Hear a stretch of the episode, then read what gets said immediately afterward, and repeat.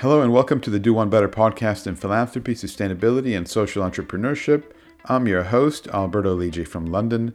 Please click that subscribe button if you haven't already, and please share widely with others as well. It makes a huge difference indeed. Today, it is a pleasure to welcome onto the show Cameron McCollum, who is the director of the Sudreau Global Justice Institute at Pepperdine University School of Law. Today, we're talking about access to justice in the developing world and some of the structural challenges that manifest themselves. We're going to be looking specifically at Uganda and Ghana, two of the countries where Cameron and the team are very involved in. Now, before we kick things off, I'd like to extend a heartfelt thanks to our sponsors, Quilt AI. Quilt AI is an artificial intelligence powered consumer insights and market research platform. They currently work with approximately 100 clients, ranging from large corporates such as Coca Cola, Unilever, and Visa to technology companies such as Twitter and Amazon, and large philanthropic organizations such as the Gates Foundation, the World Bank, Girl Effect, the UN, and Children's Investment Fund Foundation. With 6 million data sources and hundreds of AI models, they are able to answer any consumer or beneficiary research problem across more than 90 countries. And in 2019, their mission based technology approach led The Economist to calling them an AI for good company. So do check them out at quilt.ai. As I mentioned a minute ago, today it's a pleasure to welcome onto the show Cameron McCollum, who is the director of the Sudreau Global Justice Institute.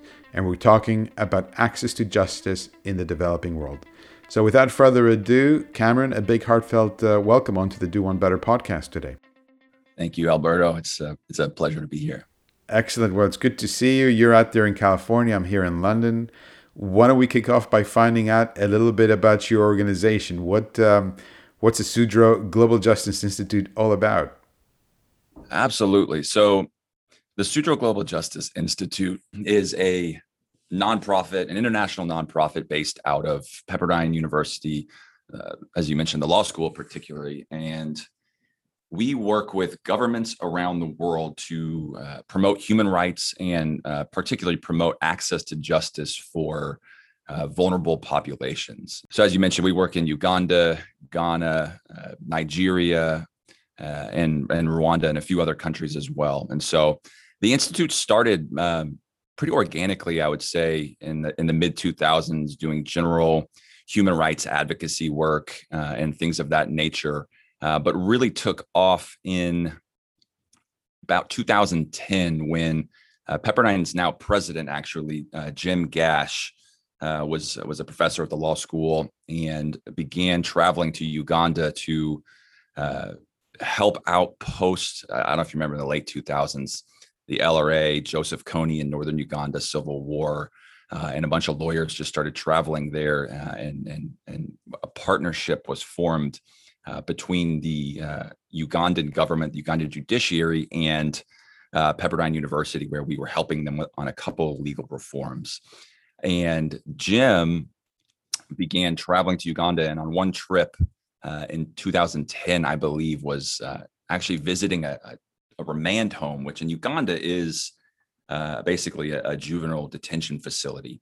And Jim came across a young guy's story named Henry, and Henry was in the remand home. And, and you walk into these remand homes, and obviously the conditions are, are are not great. You've got kids, you know, locked up in these small spaces for long periods of time, and so it's just obviously uh, heartbreaking. But but Jim got to hear Henry's story and come to find out that you know Henry had been sitting uh, in this remand home for you know quite some time with you know not no access to his family, no access to an attorney. And Jim starts hearing his story and uh, it, you know, it turns out that Henry has essentially been falsely accused of two murders, uh, and he has nobody there to fight for him. Uh, and and that sort of uh, or obviously impacted Jim. You know, he's like, he's like, I'm a lawyer. I, you know, I live in the United States. What can I do? And he's so he ended up, you know, sort of making a radical decision uh, to do something about it. Uh, and Jim moved to Uganda for about six months in 2012 uh, and really took up Henry's case. So he was actually the first uh, American lawyer ever given special permission by the Uganda High Court to represent a Ugandan citizen in court. Uh, and so Jim represented Henry in his case. uh, and actually uh, and, and, won and had the charges uh, dismissed and, and, and dropped. And so, so from that point forward, I mean, obviously Henry's life was changed. It's uh, it's such a beautiful story. Actually, we uh, we we made a, a, documentary about this a couple years ago called Remand that sort of highlights our work in Henry's story. But um, Henry today is a um, has a family and is a practicing doctor, and it's just this beautiful story of of redemption and and the power of advocacy. Because uh, if you know Jim or someone hadn't had intervened, uh, he would have statistically uh, likely stayed in prison for several more years uh, without any sort of advocacy, and who knows what would have happened at, uh, at when his trial date came. Uh, and and again, these are two you know crimes which he which he did not commit, and so that was sort of the the the genesis really of what the Sudreau Global Justice Institute has become today. And and and during his six months there, uh, Jim helped the government uh, refine the the speed at which juvenile cases were handled. Uh, so we helped them uh, affect their or change their policy a little bit to to provide quicker access to justice for uh, for youth. And so that was sort of the genesis of the institute. And we have uh, been in a really deep uh, partnership and friendship with with the Ugandan government and judiciary since then. So we have spent the last uh, decade or so um, working alongside them to implement broader access to justice initiatives, uh, just like the one we did for um, for youth back in 2012, but for uh, the entire adult population. Uh, and, and we have uh, continued to do uh, similar pr- projects like that as well. Yeah, fascinating. And tell me a little bit about who works at the institute, how much time you guys spent in California, how much time you're out there in the field. Um, what does it look like? Yeah. So uh, as, as, you noted, I'm I'm the director of the institute. I have a assistant director. We have uh, we have an executive director uh, who is uh, part of the you know executive team of the university. So uh, Jim Gash, as I mentioned, the president is still uh, very involved um, in you know the he's very passionate about about this work and has this amazing vision to really leverage all the resources of Pepperdine to to serve countries around the world uh, as, as as much as we can. And so uh, he he still is involved uh, to some extent. Obviously, he's really busy running the university itself. Uh, but I'm the director in the in the in the day to day sort of operations. We have an assistant director, and then we have uh, a director for West Africa uh, based in Accra, Ghana. We have a director for East Africa based in Kampala, Uganda, and then in both of those places, uh, we uh, employ and are training up um, local attorneys uh, and, and, advocates. So we we hire and train uh, Ugandans and, and Ghanaians um, to uh, to implement these projects. So uh, I personally am based out of here in, in Los Angeles and and do most of my work from here. But we travel to, or I travel to Africa probably three to four times a year largely quarterly. Uh, and and what we do uh, when we go there is we're typically uh, going into the prisons and actually uh, providing, and we can get we'll get more into this, but we're actually uh, providing access to justice or providing legal counsel to uh, accused individuals on pretrial detention in prison. So we actually go in for a week, about to about to go again here in June for the first time since the COVID pandemic, and, and we'll be in a couple prisons for a week uh, and basically, we set up uh, in partnership with the Ugandans, we set up court inside the four prison walls and and and, and bring justice to the people. Uh, so it's it's a really really uh, yeah remarkable time. But yeah, we we do have uh, staff and country who are there, uh, you know, working every day. Yeah. What are the main challenges that you're seeing there? And I I imagine the, the challenges may very well be different in Uganda versus Ghana and other countries. But if you had to distill the state of affairs and and what are the most pronounced issues that you're trying to address what would those be yeah that's a great question I, and i would say that the umbrella term that i would use is is just access to justice uh, in general which i would define as just the ability of any person you know regardless of their status regardless of their income to be able to use or tap into the legal system to defend themselves, not only defend themselves, but to do so uh, in a timely manner. Uh, your ability to to have a voice, uh, and the reality is that in many countries around the world, access to meaningful justice is uh, largely non-existent, uh, at least for those who don't have the means to pay for it. And I want to be, you know, I want to be clear that we have our own, you know, issues here in the West. Uh, obviously, access to justice is is an issue here as well. So, you know, if you're in the United States, for example, you know, and you're arrested of a crime, um, you are if you can't afford an attorney, you are provided one uh, within a you know a couple days. Uh, you provided a public defender. Uh, now, a public defender has you know might have a 50 cases on their docket at any time. And if you have in the united states the, the wealth or the means to pay for a private attorney uh, you are paying for somebody who specializes in, in what you're what you're needing and you're paying them to for the lion's share of their time to focus on your case versus somebody who doesn't have the means who is a public defender who's stretched way too thin. So obviously there's still an issue here uh, of equity between uh, you know those who have the wealth to afford an attorney and those who do not. Uh, but the reality in uh, the developing world, or many places, I would I'd actually just call it the majority world, um, where we're certainly in the minority in the sense of some of the privileges that we have. And so the reality in in much of the world is that uh, if you are uh, accused of a crime uh, and you are put in prison and you don't have the access to a to uh, a, or the the ability to afford an attorney, uh, you will uh, sit in prison on pretrial detention for you know historically depends on the country years. We're not talking we're not talking weeks or months. We're talking about years.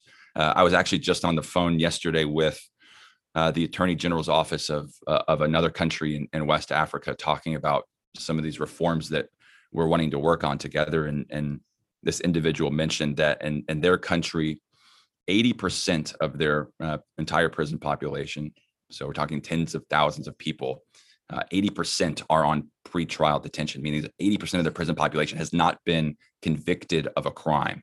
So it's sitting on pretrial detention. And the average wait time to trial in many of these countries, in this country in particular, is three to four years. So if you're accused of a crime, uh, you can't just, you know, call your lawyer and get a hearing. You're going to wait three to four years. And in Uganda, where we've been working for quite some time now, uh, historically that number was closer to five, six, seven years. So again, we go into the, the prisons, you know, several times a year, uh, and we, we're still seeing cases from time to time that were generated back in 2013, 2014. You know, so somebody who hasn't spoken with an attorney, um, and they've been in prison for six, seven years and have never spoken to an attorney. And also, and also, if I read correctly, just not even the opportunity to plead guilty or otherwise, right? Co- correct. So this is the that is the uh, one of the the main sort of underlying issues here is uh, you know many many of these countries they don't have or don't provide the ability to plead. So we you know the term we use here uh, is is plea bargain. Um, and so, you know, you can imagine, I mean, in the United States and many of, uh, you know, Western nations that the number of cases that actually go to trial is very low. I think in the US, it's something like 97% of or 98% of all criminal cases are are disposed of through some sort of plea, somebody pleading guilty or some sort of deal that happens outside of trial. Um, and if every case here or in, England went to trial, you would imagine there's just there. I mean, there are thousands and thousands of cases. There's just no way to handle that tr- that sort of loaded trial. Trial takes a lot of resources, a lot of time, uh, and so uh, that's the that is the sort of the reality in, in many other countries is there's not the ability to plead, and so everyone uh, goes to trial, and so that is that is the uh, one of the root sort of issues of this case backlog, which is causing that time period we're talking about that that five, six, seven year period is you're just basically waiting for your number to be called uh, because their case backlog. Uh, and so that is the when when I was when I'm saying we have helped them uh, with sort of justice sector reforms. That is one of the main things uh, and one of the first things we uh, we work on in nations we partner with. So in Uganda, we helped them. Uh, we worked alongside them to pass plea bargaining legislation so that those accused of crimes would be able to plead guilty, and and it's been wildly effective. So um, the we I think we just heard for the first time this last year that in Uganda the the percentage of uh, their percentage of people on remand or people on pretrial detention is under 50% for the first time, uh, you know, uh, which is a, a, drastic decrease from from what it was 10 years ago. So, um, plea bargaining is is a big piece of it. And so, but yeah, that's the reality. You have, you know, we and we see every time we're in the prisons is is people who have been sitting in prison for five, six years. And, and and the important thing to note here is these are often people who whose crime who they have been accused of the the uh, maximum punishment is less than the amount uh, of time that they have already spent in prison. So we run into people every year, every time we go into the prisons who, you know, maybe stole a loaf of bread for their hungry family, got caught were arrested, were put in prison, and the maximum sentence for their you know their crime could be uh, a fine or a couple weeks. But they've been sitting in prison for two years uh, just because they haven't had the ability just to say, "I want to plead guilty and I want to go home." Uh, and so that is the sort of the the root issue that we are uh, working to solve. And I'm following following from that also. I imagine. I mean, if you're going to have a trial four or five years after uh, after it supposedly uh, the crime supposedly happened, I imagine memories fade, right? You, uh, evidence fades, people's memories fade. Absolutely, absolutely, yeah. That's a it's a it's a huge issue. Uh, you know, after a couple years, obviously, or I mean, even less than that. I mean, evidence goes stale. Uh, witnesses disperse. They move. They move around, and so it, it really just causes a really difficult uh, situation for uh, people accused of crimes, people who you might be your uh, corroborating or exonerating witness. All of a sudden, five six years later, can you get a hold? Can you get a hold of them? Uh, and if you can't, you're just sort of uh, out of luck. And so, um, we we are really working to change that. We we want to take um, you know two things really. We want to uh, take the average time to trial from you know five six seven years to uh, you know, one year or less. And we want to take uh, really the average time to, to speak to an attorney, uh, which, you know, historically has been the same amount of time it takes to get to trial. Uh, you know, in, in Uganda, their citizens have the, the constitutional right to an attorney 30 days before trial. And so they are provided an attorney, a pro bono attorney, um, you know, constitutionally 30 days before trial. I think in practice it, it tends to be, you know, a week or two before trial. Um, but that's after you've been sitting, uh, you know, in prison for for three, four, five years, right? Uh, and so we want to take, you know, the average time to speak with an attorney from from years to to days. Uh, and so that is is our current project with uh, the Ugandan government. They they are now um, amazing at plea bargaining. So they do it, you know, they're they're unbelievable. Um, and our, our new project uh, in partnership with them is is helping uh, to come alongside them to start their first public defender's office. They have the the 30 day constitutional right to an attorney, but there's not. That's all done through pro bono sort of legal aid organizations, where we are looking to help them start an actual public defender's office, such that anybody who's accused of a crime, who's arrested, and put into sort of a, a detention facility. Will speak with an attorney uh, within you know 72 hours. Um, and, and we think if we can accomplish that goal uh, we will uh, not only uh, be providing a, a, an immense service to, to people by uh, giving them legal representation immediately we'll also just uh, cut be able to cut out the just the really really bad unjust cases that we're seeing all the time. We're going to the prisons and we're in an adult prison and we're and you're looking at a kid and you're like you are you are 15 you are not an adult. Like how how are you in here? Or you know you you have been you you have been in here for six years and, and the maximum sentence for your crime is is six weeks. How, how did this happen?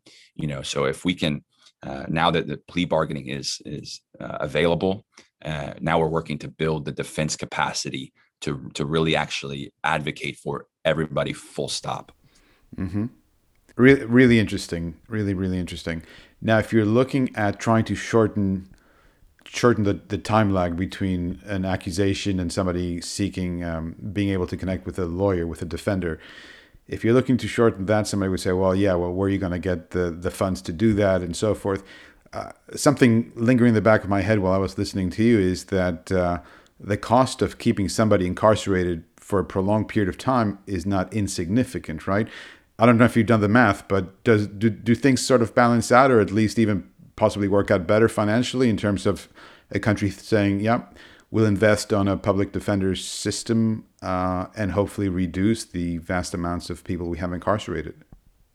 Yeah, we we work we are working currently with a with a PhD economist sort of model these things and and I think the numbers show that in the long run it's actually cheaper for them. Exactly to your point, you know, housing, feeding, uh, medical care for thousands of people uh, in prisons is is expensive.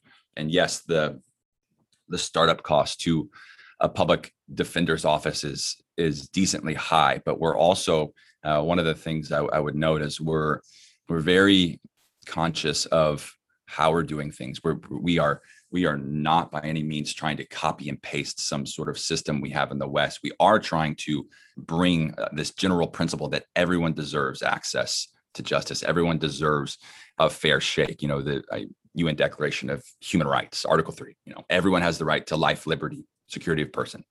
Article 9, no one shall be subjected to arbitrary arrest, detention. Like those are the things we think are just bedrock principles. How it's done, we we want it to be done in the most, you know, Ugandan centric, sustainable way. And so uh, we uh, that is why everything we do, we do it in partnership with local leadership.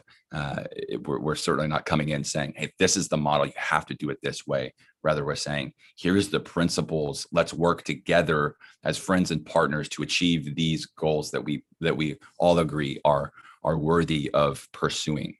And so, you know, I mean, practically, the way that sort of looks right now is we work with the you know the Supreme Court of Uganda and some of our counterparts to we're, we're designing a system that is sustainable for Uganda right now, and that is taking into account some of their uh, they have some sort of uh, I don't know if pro bono bar is the right way to the right way to say it, but they have a, a year after you graduate law school where you have to do some service, uh, and so we're trying to use several different resources to create a system that is providing you know touches to every everybody entering the system in the most sustainable way. And so uh, to be clear, we we are running the pilot project right now. We're we're running this for the public defender project. We're running a pilot project in one district, uh, and now we have gotten the go ahead from their government. To, we need to we need to replicate this to about five or six more districts over the next couple years and so we do some cost sharing on that but we're working to raise the funds to do that to run to run it as a pilot phase for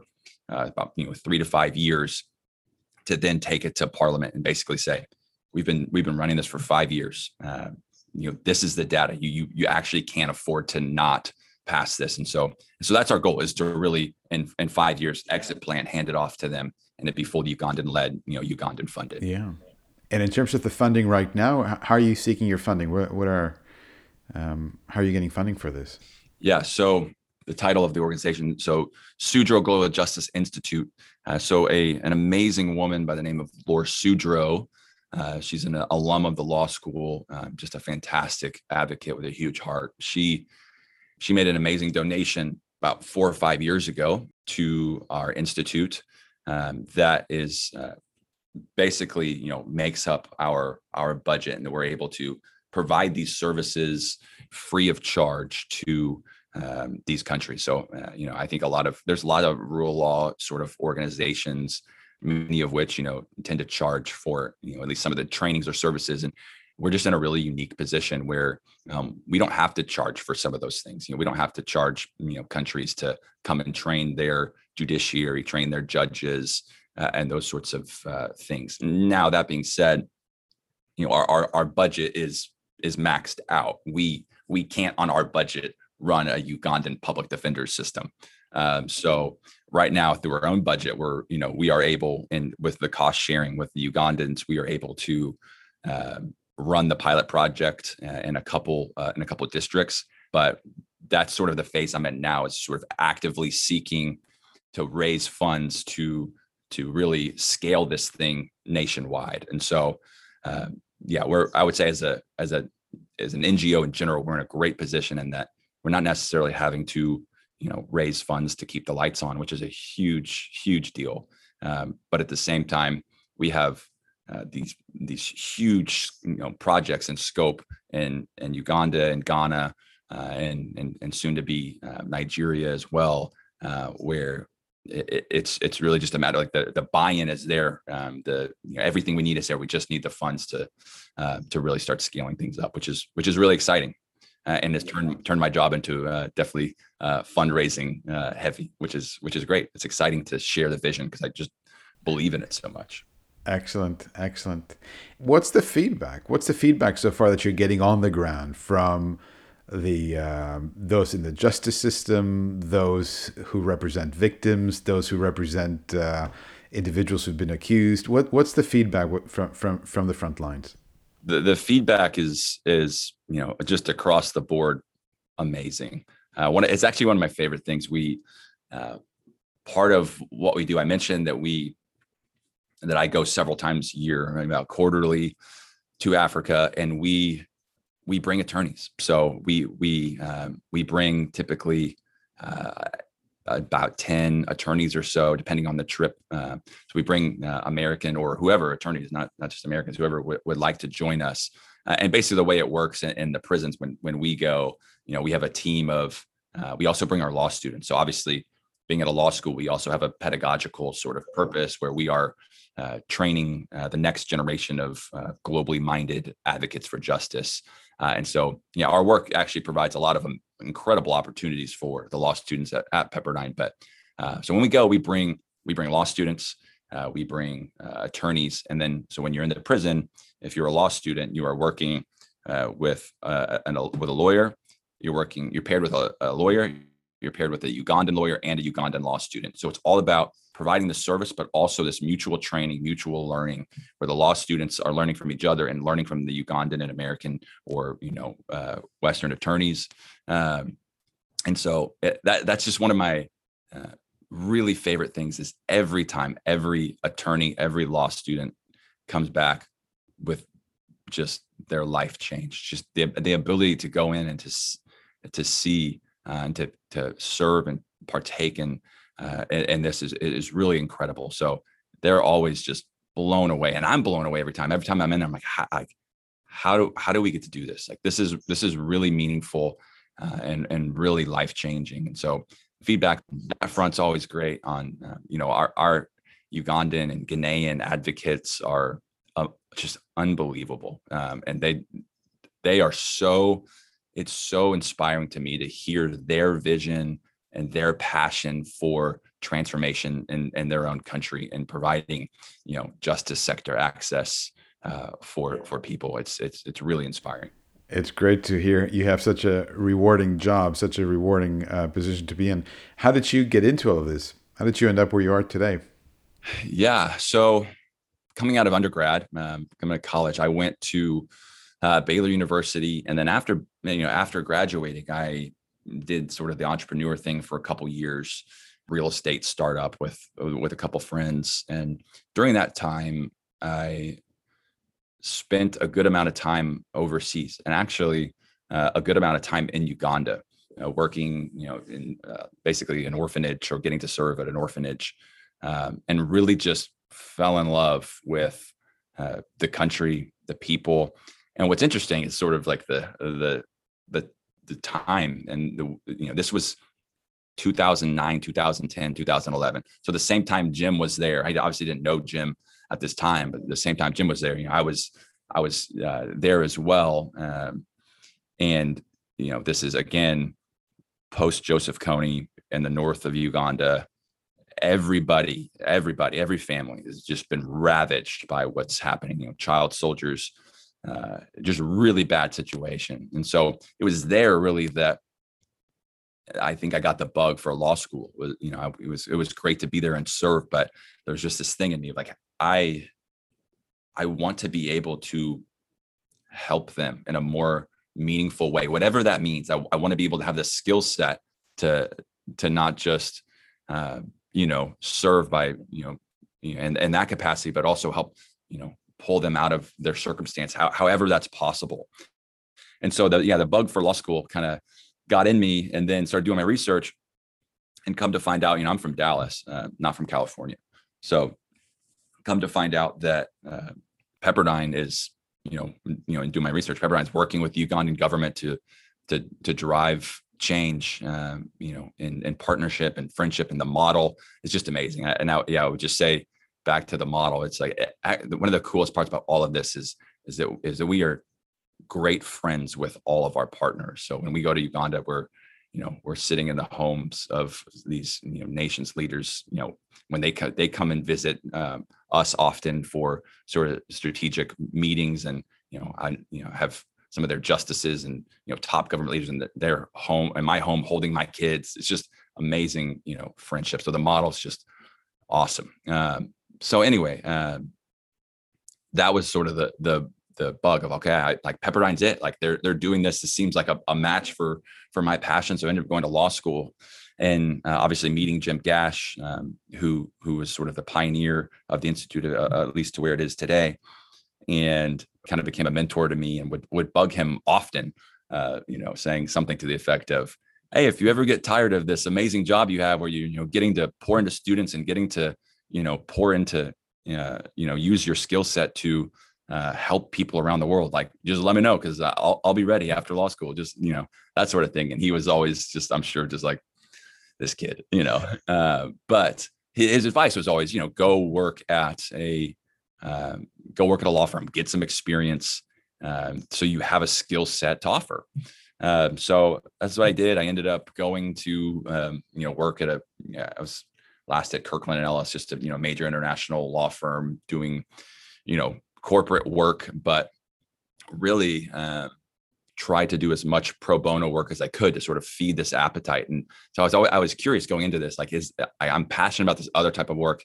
You know, how how can I keep my fire, you know, burning for this? And um, you know, I my first I, I remember passing the bar exam, starting work, and then there's sort of like a gap between you know passing the bar exam and then like finding out when you get it. So uh, or when you you know the the results. And so I started work in September and then, you know, got word in like early November that I passed and then, you know, made a, uh, a date to get sworn in by a judge. And so I got sworn in like on a Friday in November and Martin, you've already started work at this law firm and, uh, on it was over the weekend and I was down visiting my wife's family in um, San Antonio and I get we get an email from a, a partner in our law firm says you know, I was based out of Dallas, but you know, we were down in San Antonio. And the part in the, know, email says, "Hey, there's uh, there's a there's a woman who is in uh, this immigration detention facility on the south southern border of Texas. She has an emergency appeal uh, on on Monday. Um, you know, and it's basically a situation where if she loses this appeal, she's going to be deported and sent back. This is like now Thanksgiving week, um, and if she wins, she's going to get to stay in the states for the duration of the the asylum appeal, uh, which is a big deal uh, we we need somebody to take this on Monday. Is anyone is anyone you know available? And I I'm literally this new associate just gotten sworn into the bar on on Friday, and I and I sent an email back and I, and I just say you know I I literally just got sworn into the bar um, on Friday, but I'm here in San Antonio and I'm and I'm willing if you think I can do it. Uh, and you know started the exchange like we believe in you. You know got on the call, got some training. So show up on this court on Monday morning and get to uh, represent this woman and her child who are um, in a really hard situation and getting end up getting to you know win the the the appeal and it was a great outcome but like from that moment it was like literally my first day of actually being an attorney it just was just this reminder of like okay this is like this is what i want to do and so anyway i spent the next you know couple years um, trying to do as much of that work as i could until uh, you know really a couple a couple years ago um, which I think was unexpected you know, from everybody. But the the president of Pepperdine, who had been the president for you know 20 years, amazing man, Andy Benton, uh, retired, uh, and then Jim threw his his name in the hat uh, and was elected president. So uh, they were sort of in a pinch of needing someone to come lead the institute, uh, and and they called me and asked if I would be you know willing to move back to to California to do this, which was a little bit hard. My wife and I have got young kids, and both of our families are in Dallas, so there was some sort of uh, you know, like this is going to be tough, but uh, I don't think there was there's ever been a quicker yes. You know, at least in my heart, like this is what I want to do. So really, just a, a dream opportunity, and that's sort of been the the journey. Great story and uh, great vibe as well. This is, sounds really cool. Tell me, what's that key takeaway you'd love to share with our with our uh, listeners? What's the key takeaway you'd love from, for them to keep in mind after the episode? Yeah, I think the key takeaway is is really uh, is is being aware of uh, what's going on around the world beyond our own circumstances. You know, um, this access to justice, pretrial detention, access to legal counsel issue is a silent pandemic, just as much as we're seeing the pandemic with COVID, and it's very much in front of us. Um, it's a silent pandemic. There are thousands upon thousands upon thousands of people who are, you know, sitting in um, really, really hard spots in, in prison for crimes they did not commit and don't actually have any way to fight for themselves. They're just, just, just waiting. So I think just awareness because these are the thing that gets me really excited about this is is these are solvable problems. You know, there there are some bigger issues out there like you know hunger and some of the you know other things that are just like really really really complex but there's actually some really um, doable and um, you know achievable solutions that will that will that will um, alleviate some of this hurt uh, and and so i think i really I, I really think just awareness and being aware of what's happening and raising your voice makes a huge difference. Great. Well cameron here's to your continued success and uh, I, I really wish you the best with the work that you're doing and to bigger and better things. To our audience thank you for listening and uh, you've been listening to cameron McCollum who's the director of the Sudreau Global Justice Institute at Pepperdine University's School of Law. Uh, Cameron, really great, a good learning experience for me as well. Uh, you've shed a lot of light on on a topic that's very important. Well, thank you, Alberto. It's such a pleasure to be on the podcast. Perfect, and that's a wrap. Thanks very much for joining us on the Do One Better podcast. As always, please click that subscribe button if you haven't already and please share widely with others as well. It makes a huge difference indeed. For a full transcript of today's conversation, just visit our website at lidji.org. That's L I D J I.org, where you'll be able to find information about this episode and also over a hundred conversations with remarkable folks. Thanks so much for tuning in, and we'll catch you next week.